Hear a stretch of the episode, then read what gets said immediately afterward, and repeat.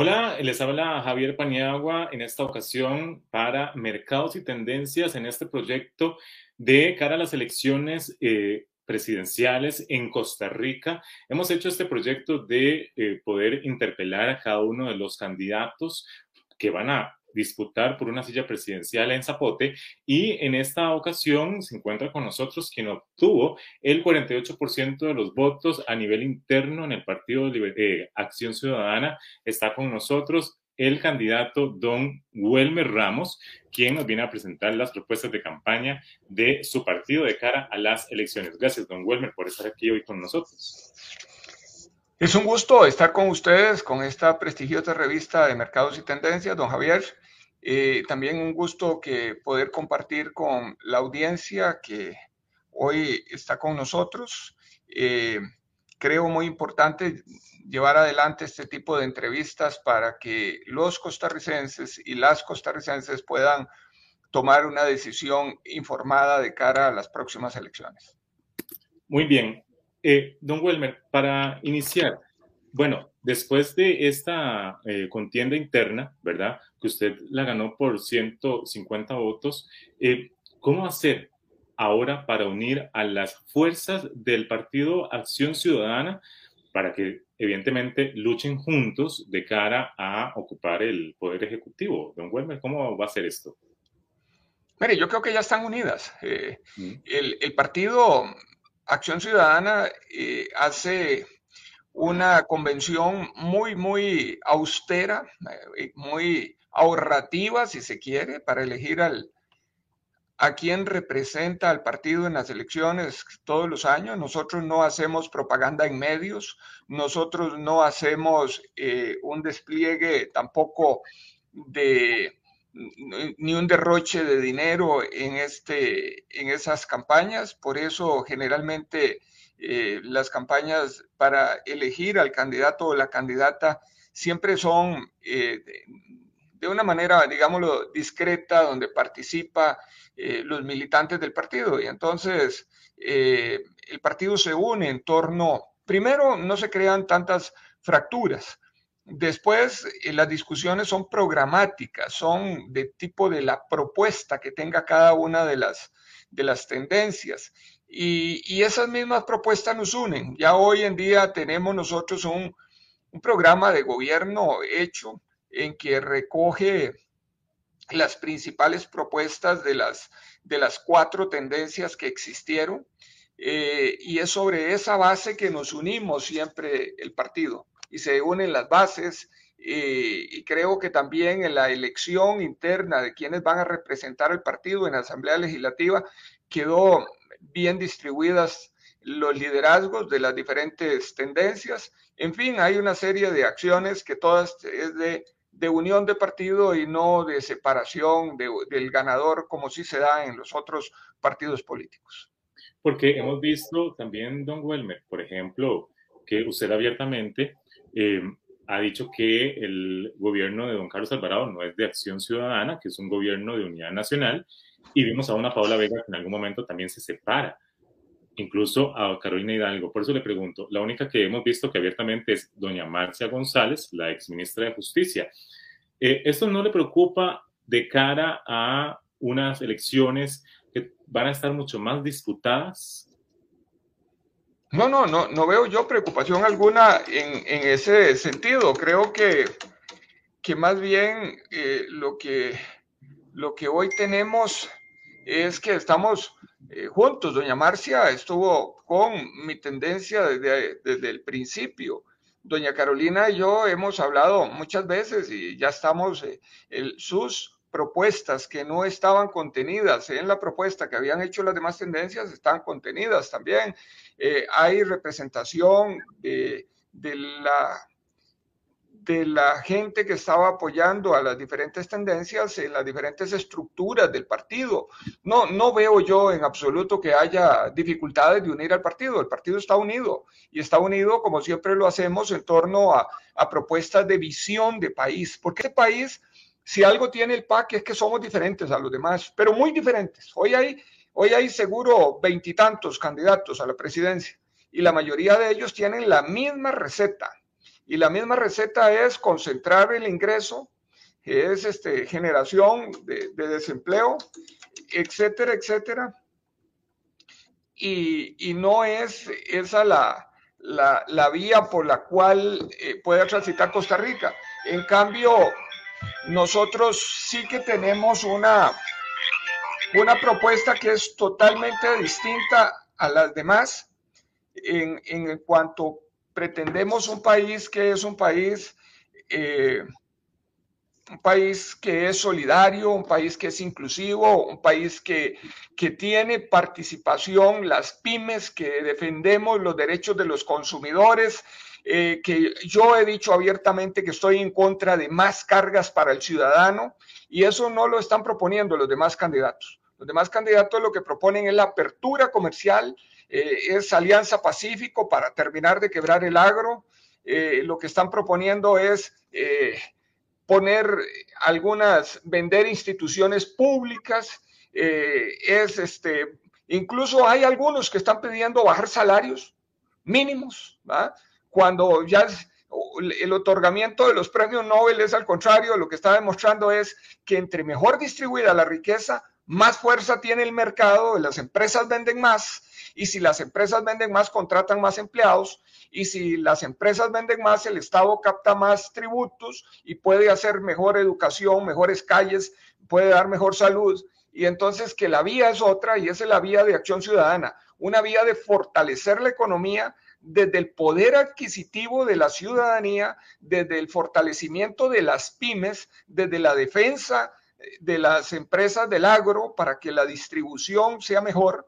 Eh, por eso mis luchas por hacer los mercados más eficientes, y cuando estoy hablando de, de mercados eficientes, yo he dicho, sí es necesaria la reforma del Estado, pero también es necesaria la reforma del mercado, porque aquí eh, tenemos mercados que son sumamente abusivos contra el consumidor o contra algunos productores pequeños.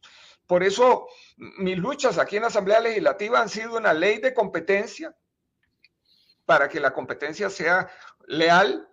Por eso mis luchas han sido en defender la agricultura toda y, y, y en algunos casos defender la agricultura orgánica. Por eso mis luchas han sido para defender al ciudadano de las tasas de interés abusivas que le, co que le cobraban y que le...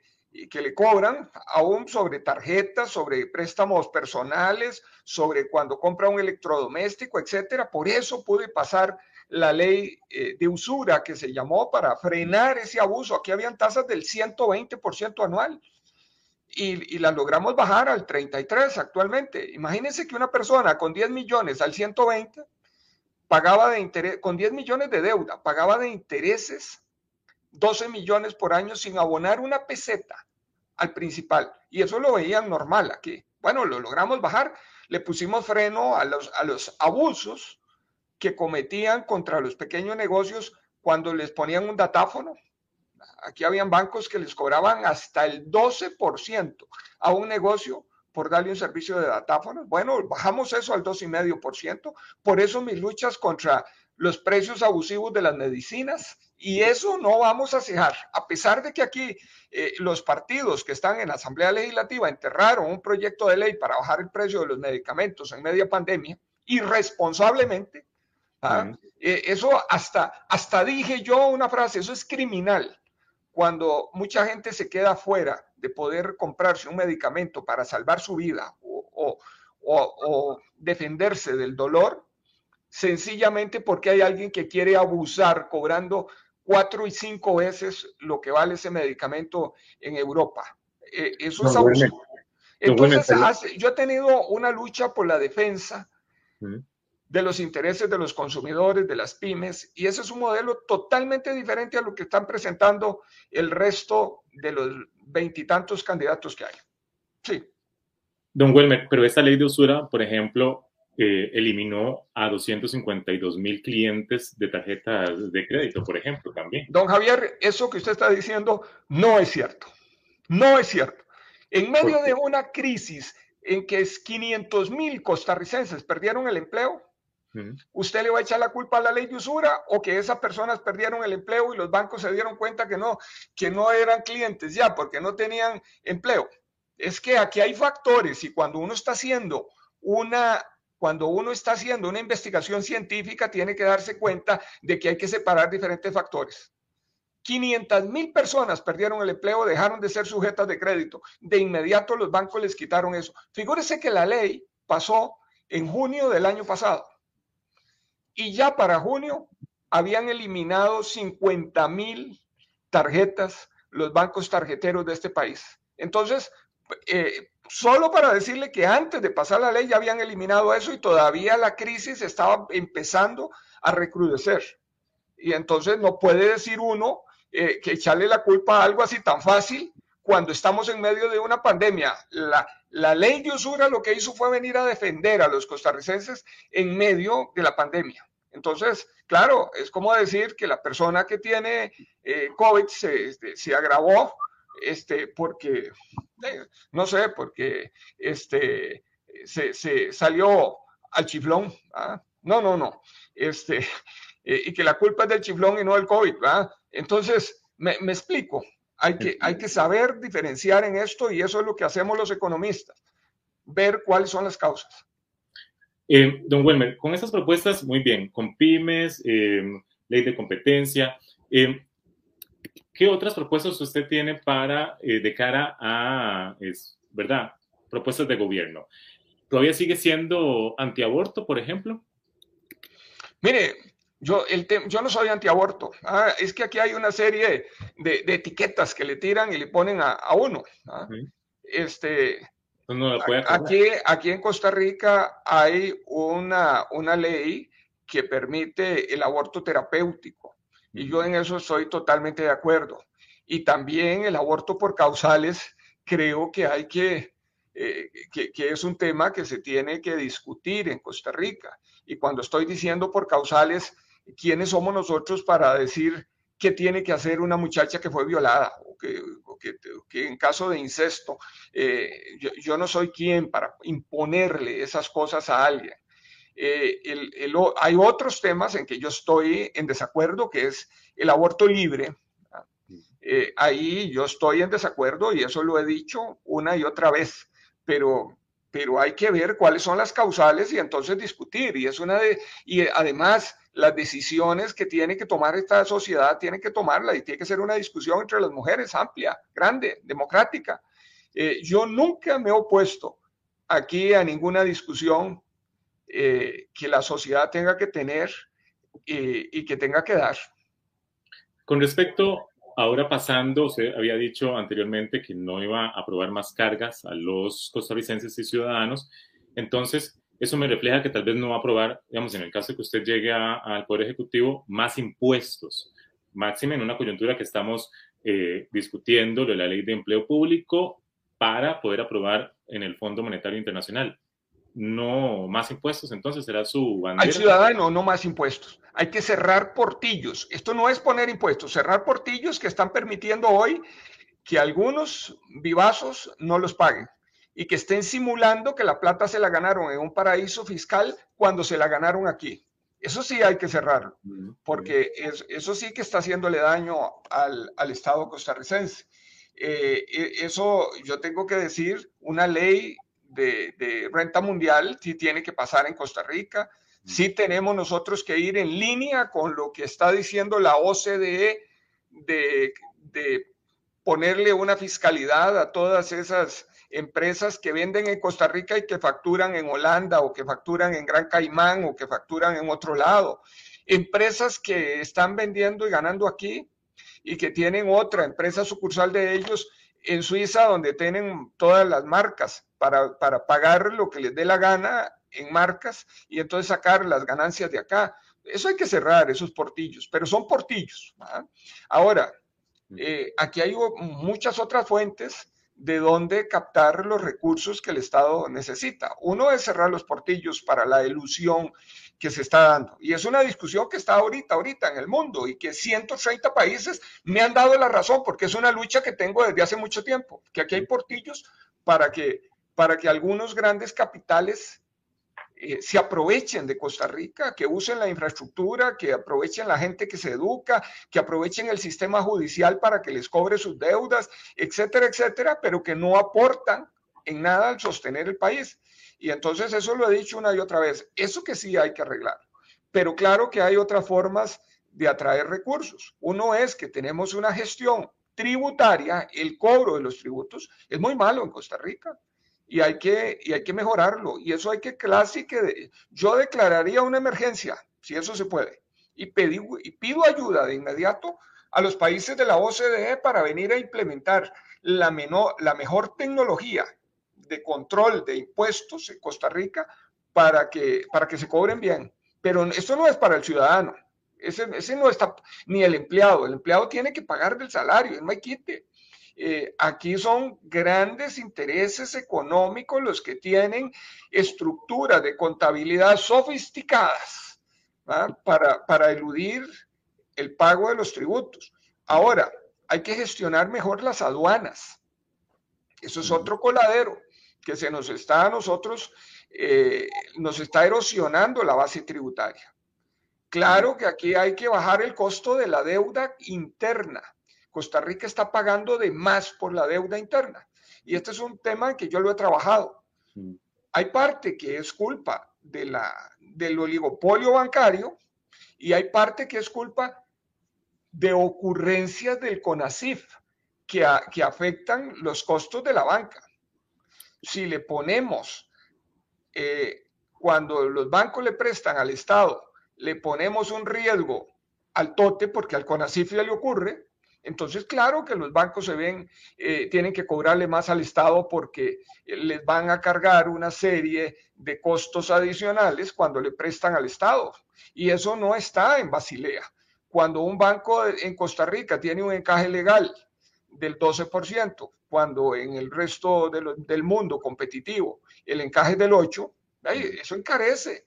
Cuando aquí tenemos una suficiencia patrimonial del catorce por ciento y en el mundo es de ocho por ciento, claro que le quitamos capacidad a los bancos. Y entonces aquí hay una serie de ocurrencias hechas por el CONASIF y por los que regulan los mercados financieros que están encareciendo la banca. Y yo voy de inmediato a, eh, en mi gobierno a, a cambiar esas cosas, a, a cambiarlas. Porque Costa Rica necesita tener un sistema financiero que sea eficiente para que la gente pueda financiarse a tasas bajas, para que el sistema tenga también la forma de cómo ser competitivo y tenga competencia leal con el resto del mundo, porque aquí entra la banca extranjera también. Y entonces tengamos un sistema sano y de bajas tasas. Entonces por ahí, por, por el costo de la deuda se nos está yendo plata. Se nos está yendo plata por la gestión tributaria. Se nos está yendo plata por la gestión aduanera, que es muy mala. Uh-huh. Se nos está yendo plata por los portillos que hay para evadir y eludir dinero aquí a, a, grandes, a grandes capitales. Y se nos está yendo plata en compras del Estado. Resulta que hoy en día tenemos trescientas treinta proveedurías del Estado en este país. Uh-huh. Y a pesar de que tenemos un SICOP, ellas pueden pagar lo que les dé la gana. Únicamente hacen tres consultas y, y, y escogen entre esas tres al, al que mejor le parezca. Esos tres pueden estar colusionados eh, y el Estado, según estudios del B I D, está pagando hasta un treinta por ciento más de lo que paga el sector privado entre sí por los mismos bienes. Entonces... Wow. ¿Qué tenemos que hacer ahí? Hoy en día existe factura digital, don Javier, y la tiene el Ministerio de Hacienda. Y el Ministerio de Hacienda sabe, con la factura digital, puede saber a cómo se está vendiendo el sector privado entre sí. Bueno, hagámoslo por Big Data, un índice de, de precios del sector privado y pongámoselos al sector público, que no pueda pagar más de un cinco por ciento, por ejemplo. Eh, este, y le metemos una... una limitante y una transparencia a esas compras y verá que nos vamos a ahorrar hasta tres puntos del P I B. Eso sí son grandes reformas tributarias. Eso sí son grandes reformas tributarias. Y ahí sacamos plata. Pero también vamos a sacar plata de otra cosa. Hay que hacer, hay que hacer reactivación económica. ¿Cómo? Claro. Y hay que empezarla de inmediato. la reactivación económica eh, tiene que empezar en varias vías. Una es que Costa Rica nos está costando demasiado hacer infraestructura pública y, la, y si nosotros ejecutamos obra, vamos a generar empleos y vamos a generar encadenamientos productivos. Toda la infraestructura educativa, ya vimos que aún con el fideicomiso eh, que, que pusimos para hacer la construcción, esto se volvió caro y se volvió lento, ¿verdad? Entonces, es de otra manera que se le entra. Las juntas de educación no tienen la capacidad de gestionar la infraestructura pública, pero las municipalidades sí. Entonces, la infraestructura educativa, perdón, educativa, Eh, y infraestructura deportiva y la infraestructura en salud, hay que ponerla a que las municipalidades la ejecuten, que hay que ayudar con el I C E, que tiene capacidades de diseño, que la diseñe, y hay que, el I C E puede tener, tiene capacidades también de vigilancia, de que esa infraestructura se haga con las calidades del caso. Y entonces si nosotros hacemos una, una sinergia entre municipalidades, que sí tienen esa capacidad, entre el I C E, que tiene la capacidad de diseño y de control, y la empresa privada que la lleve a cabo, nosotros podemos relanzar y toda esa infraestructura que hoy está financiada y que no despega. También necesitamos nosotros la, la infraestructura vial, las, la, las vías secundarias y terciarias, eh, Yo, yo se las daría a las municipalidades, se las quitaría al CONAVI. Mm. Las municipalidades con, este, con esta transferencia de responsabilidades que les dimos con la ley eh, que, que aprobamos en el dos mil quince, han demostrado que pueden mantener sus vías en buen estado, que ejecutan la plata y que lo hacen bien, lo hacen mucho mejor que el CONAVI. Así es que yo les pasaría también El, la atención de las vías secundarias y terciarias a las municipalidades, y estoy seguro que por ahí dinamizamos la economía. El otro asunto es las compras del Estado. Yo sí se las daría principalmente a las empresas nacionales, y digo principalmente eh, a las empresas nacionales, para que los comedores escolares, lo que comen las cárceles, la policía, los hospitales, etcétera, sean productos de origen nacional principalmente, porque eso nos viene a generar empleo a lo interno, a generar encadenamientos productivos y nos viene a generar riqueza aquí a lo interno y a distribuir mejor la riqueza. Cuando, cuando un producto se genera en Argentina y lo consumimos aquí, el empleo se generó en Argentina, los impuestos se pagan en Argentina, los, los insumos se compraron en Argentina y eso dinamizó aquella economía. Aquí hay uno que lo importó y que tiene una ganancia, pero esa, ese a veces no es ni siquiera nacional. Cuando el producto se genera en Costa Rica, el empleo, los insumos, los impuestos, todo eso se paga aquí. Y eso sí que genera actividad económica. Así que las compras del Estado, igual que lo está haciendo Estados Unidos, igual que lo está haciendo Europa, igual que lo están recomendando los organismos internacionales, en mi gobierno van a tener...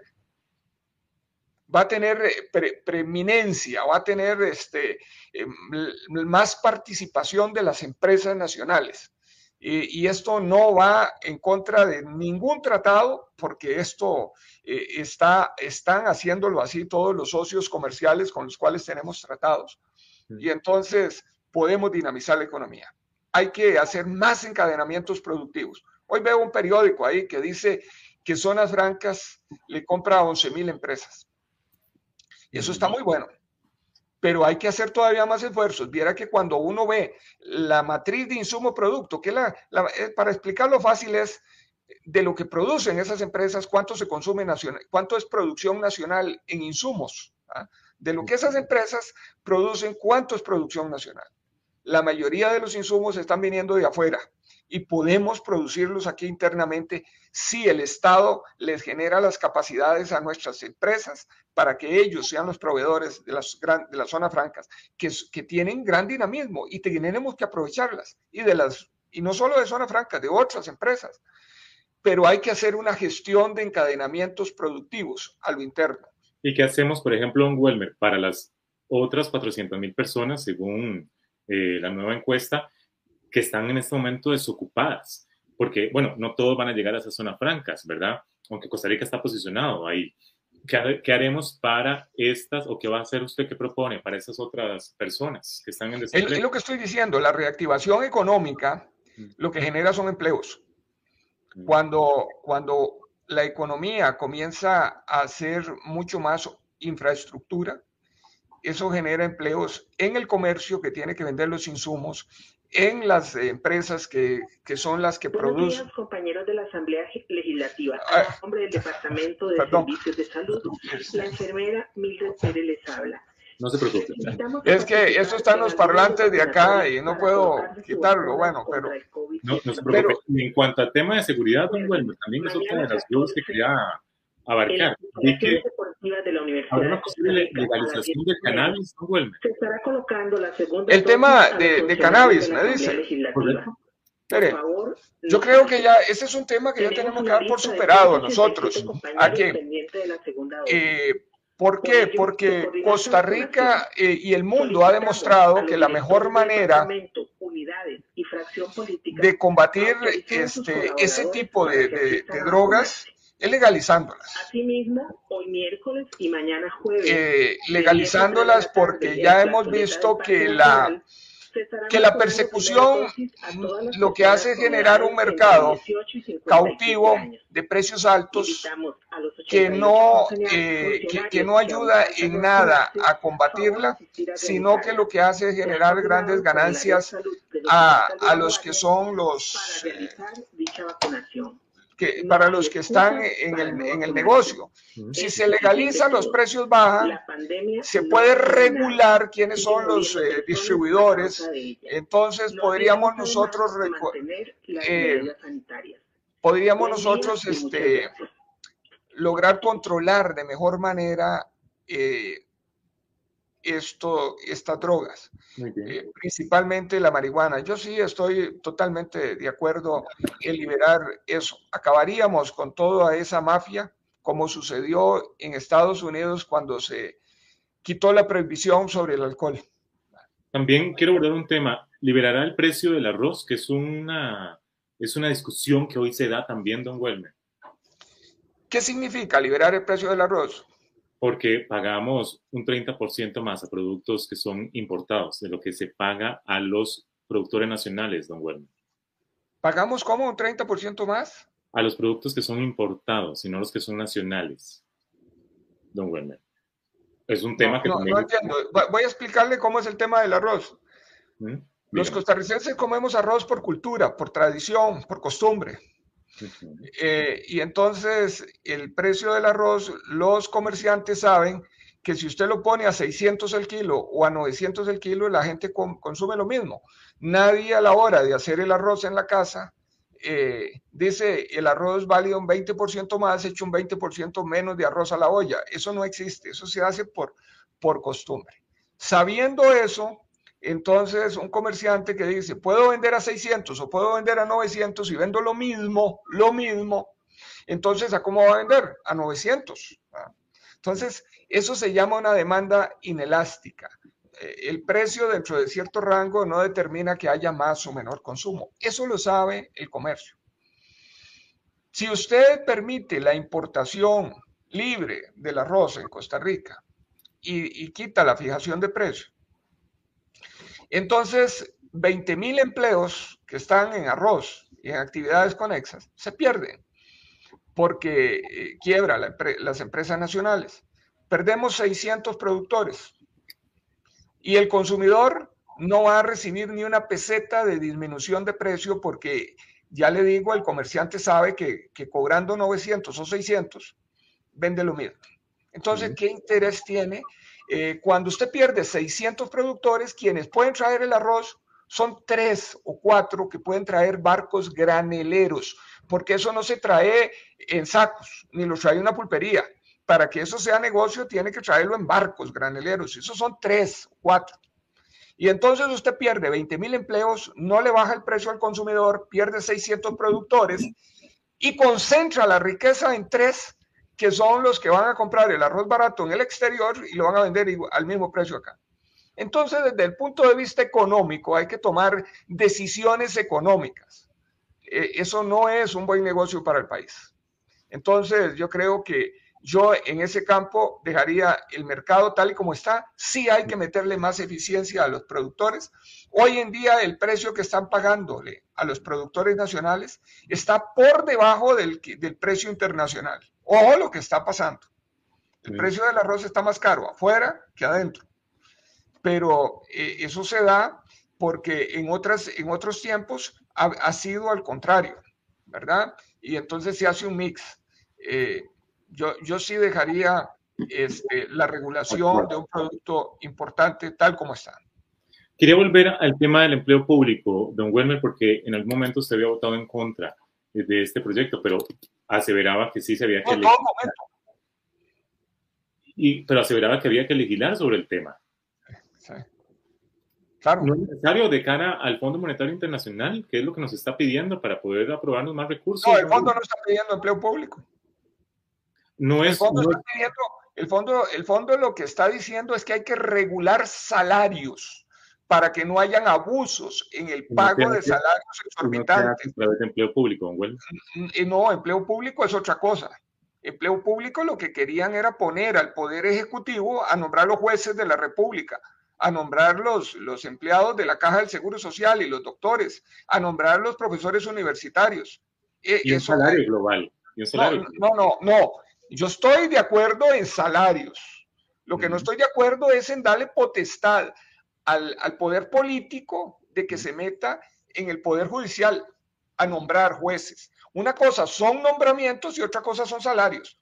Eh, ¿Qué es lo que le permite hoy a Daniel Ortega meter a sus opositores a la cárcel? Que él nombra a los jueces y los sanciona. ¿Ah? Eh, eso no puede ocurrir en Costa Rica.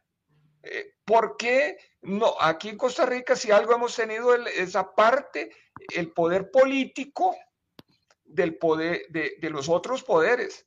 Claro que hay que regularle el máximo que puedan ganar en el Poder Judicial para que no paguen salarios abusivamente altos. Pero una cosa son salarios y otra cosa es el régimen de empleo público. Entonces, por eso yo voté en contra y me dio la razón la Sala Constitucional. La Sala Constitucional dijo ese proyecto está, tiene treinta, figúrese que tiene setenta artículos y le encontró treinta y cuatro inconstitucionalidades. La mitad. La entonces, ah, entonces, desde luego que tenía razón. Aquí no es pegarse a las mayorías, ¿verdad?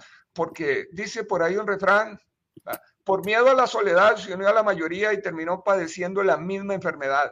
Yo no, yo no, yo no soy de los que corro detrás de las mayorías. Yo soy de los que razono las cosas, que, de qué es lo que le conviene al país. Al país jamás le conviene darle potestades al poder político para que se meta en educación o en que se meta en lo judicial. Eso sería grave, pero gravísimo. En cuanto al tema de salud, don Welmer, vi que hay un fortalecimiento del seguro de pensiones, ¿verdad? También. Sí. ¿Nos puede ampliar un poco sobre eso? ¿Cuál es la intención con este fortalecimiento? Mire, el tema, el tema de, de fortalecer el régimen de pensiones es que en Costa Rica tenemos muchísimos empleados que no están eh, dentro de la formalidad y entonces no están cotizando a la Caja del Seguro Social. Tenemos más de un millón. Eh, cuando nosotros tenemos esa gran cantidad de gente fuera,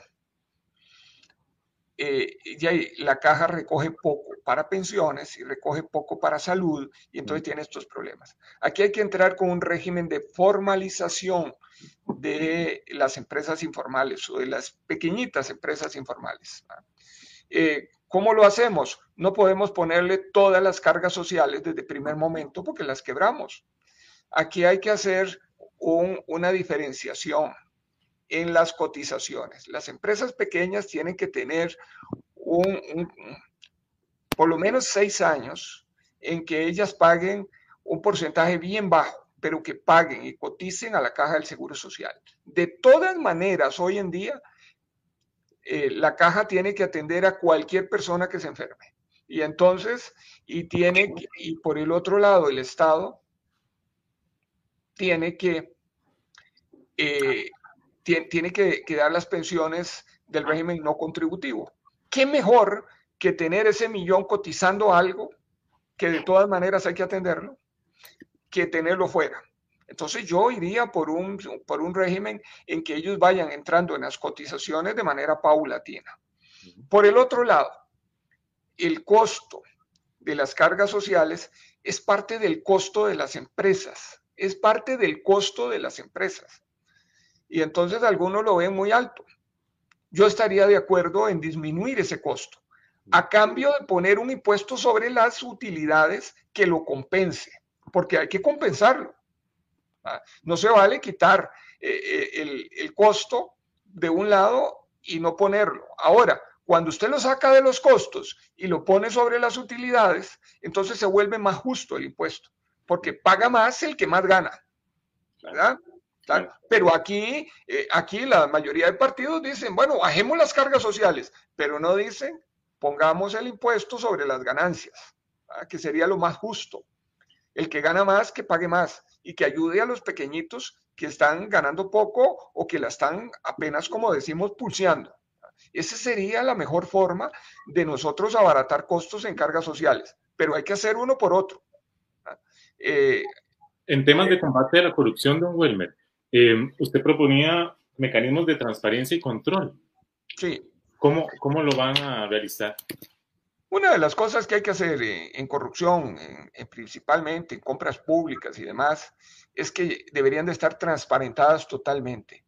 Y que entonces don Javier o doña Carolina, eh, si quieren ver cuánto costó un helicóptero o un lapicero, puedan entrar y ver fácilmente eso en internet, sin, sin mayor costo. Poder entrar y ver M E P y ponen lapiceros y dicen, bueno, los lapiceros B I D eh, de este tipo, el M E P los pagó a, a cuatrocientos colones. ¿Ah? Y entonces, pero verlo así, fácil, porque entonces ahí sí que todos nos convertimos en auditores de las compras del Estado. Hay que transparentarlas totalmente. Eso por un lado.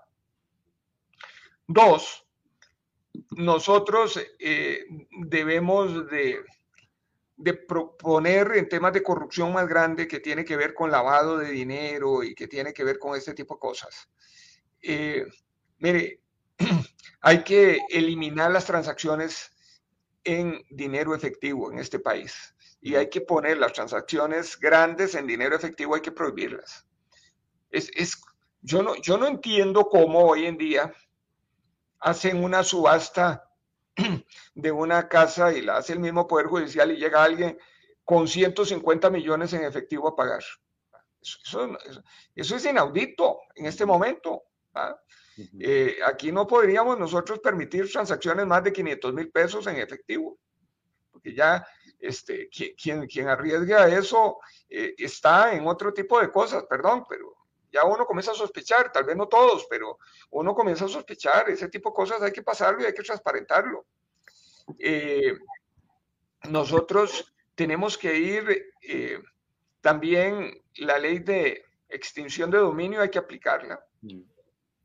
Esto es, para que nos entendamos con todos los costarricenses, esto es cuando alguien se enriquece rápidamente y no sabe explicar de dónde obtuvo las ganancias o la plata, entonces que el Estado le diga, un momento, yo esto se lo, se lo voy a quitar a usted hasta que me demuestre de dónde cogió esa plata. Hoy eso no existe. Y aquí hay unos aumentos vertiginosos de plata, ¿verdad? Pero que, que todo el mundo sabe que es lavado de dinero. Y entonces, el, el otro asunto es que hay una comisión en esta Asamblea Legislativa para, inves, para investigar el, la permeación del narcotráfico, principalmente en algunas alcaldías de la zona sur, ¿verdad? Que estaba. Y aquí vino el director del O I J a decir, mire, todo el mundo tiene acceso a las cuentas de los bancos, excepto el O I J, que no nos permiten ver a nosotros ahí con, con, con rapidez. Eh, y entonces ya estamos frenados porque ni, ni con orden de juez nos dan acceso. Eso no puede ser. En un claro. gobierno mío, de inmediato vamos a ir a cambiar eso para que tengan acceso eh, a, a la información que requiere la investigación pública en este país. Don Welmer, una pregunta. ¿Los costarricenses les van a poder creer con todas estas eh, iniciativas que usted está diciendo? ¿Cómo creerle? En el sentido de que, por ejemplo, la P E P, la Procuraduría de la Ética Pública, la atacó faltas éticas por el caso del cemento chino. Incluso el presidente, Carlos Alvarado, lo desconoció a usted como diputado del P A C. Digo que se separaría si había alguna eh, cuestionamiento. No, eso no es cierto. No, no, no es cierto. Yo firmé una carta que dije que si se me probaba que yo había actuado de manera dolosa, yo renunciaba. Y no, no, no, es más, hay una desestimación de la fiscalía de todo, de toda mi participación en eso. Desestimación está pidiendo la fiscalía. Entonces, Entonces la Procuraduría de la Ética Pública miente. Miente, claro, porque la Procuraduría no hace una investigación. La, la, la Procuraduría lo que hace es apenas un análisis por encima y lo pasó y digo, investíguelo usted. Nunca la Procuraduría me, me señaló a mí faltas, nunca me señaló faltas. Lo que dijo era que lo pasaba para que la Fiscalía investigara el caso y la Fiscalía lo investigó y desestima. ¿Va? Entonces en eso quedamos claros. ¿Va? Eh, y así de contundente, la Fiscalía sí investiga. La Procuraduría lo que hizo fue decir, yo paso el caso para que lo vean. Véanlo, ve, leanlo, lo que dice. Es que aquí a veces se crean una serie de mitos que después los repiten haciéndole daño a las personas. Yo no sé por qué hay esa, esa, aquí esa actitud de muchos de señalar culpables cuando no se ha dado ni siquiera un juicio. Ni siquiera en la, en la Procuraduría de la Ética, ni siquiera hay interdicto. Usted no puede irse a defender ahí. Nadie puede irse a defender. Eh, se, sencillamente ellos hacen un, un, un análisis de lo que tienen ahí y después dicen algo. Entonces, eh, y, lo, y lo que estaba para que los costarricenses sepan era Welmer Ramos como ministro defendiendo a los costarricenses de sobreprecios del cuarenta por ciento porque había un du, duopolio del cemento montado en un... En un reglamento corrupto, corrupto el reglamento, que impedía que se pudiera importar cemento, que impedía que se pudiera importar cemento, porque ponía cuarenta y cinco días, era lo que duraba un saco de cemento según ese reglamento en buenas condiciones en Costa Rica, cuando en el mundo duraba los años que fuera mientras se manejara eh, de manera adecuada. Y entonces con eso lo que se garantizaban era que un barco que venía de Canadá o que venía de Brasil con cemento duraba los cuarenta y cinco días para llegar a Costa Rica y ya no se pudiera vender. Pero eso, eso lo que yo hice fue abrir para que pudieran importar cemento y bajar el costo del cemento, que ya estaba en siete mil y pico de pesos el saco. Y esa medida la haría, era un pleito mío desde el dos mil ocho y la medida se tomó en el dos mil quince. Eh, y entonces... Eh, logramos bajar no solo, no solo cemento, yo cambié cuarenta y ocho reglamentos que eran obstáculos técnicos al comercio, cuarenta y ocho, en uno de ellos el del cemento. Claro, entró alguien que hizo algo mal y entonces ya comenzaron a decir que, que, que el que había cambiado el reglamento era culpable. Es como decir que si alguien, si ocurrió un accidente en el, puesto, en el puente de La Platina, porque alguien viene a ciento cuarenta ahí y se estrella, es decir que eso es culpa de Luis Guillermo, porque si estuviera ahí el, el puente viejo, ahí nadie podía transitar a esa velocidad, y que entonces el culpable es Luis Guillermo. ¿Va? Más o menos eh, cosas de ese tipo pueden, eh, es lo que está sucediendo aquí. Le agradezco, don Welmer Ramos González, por haber estado aquí con nosotros en Mercados y Tendencias. Le agradezco, don Welmer. Un gusto. Yo espero a, a los costarricenses decirles... Eh, Mi propuesta es una propuesta de reactivación para generar empleo, una propuesta económica donde las pymes participen fuertemente, donde se defiendan los derechos de los consumidores para bajar el costo de la vida en Costa Rica. Eso me he caracterizado bajando los, las tasas máximas, bajando los costos de los datáfonos, peleando por el precio de los medicamentos, con una ley de competencia que venga a ponerle freno a los que están abusando.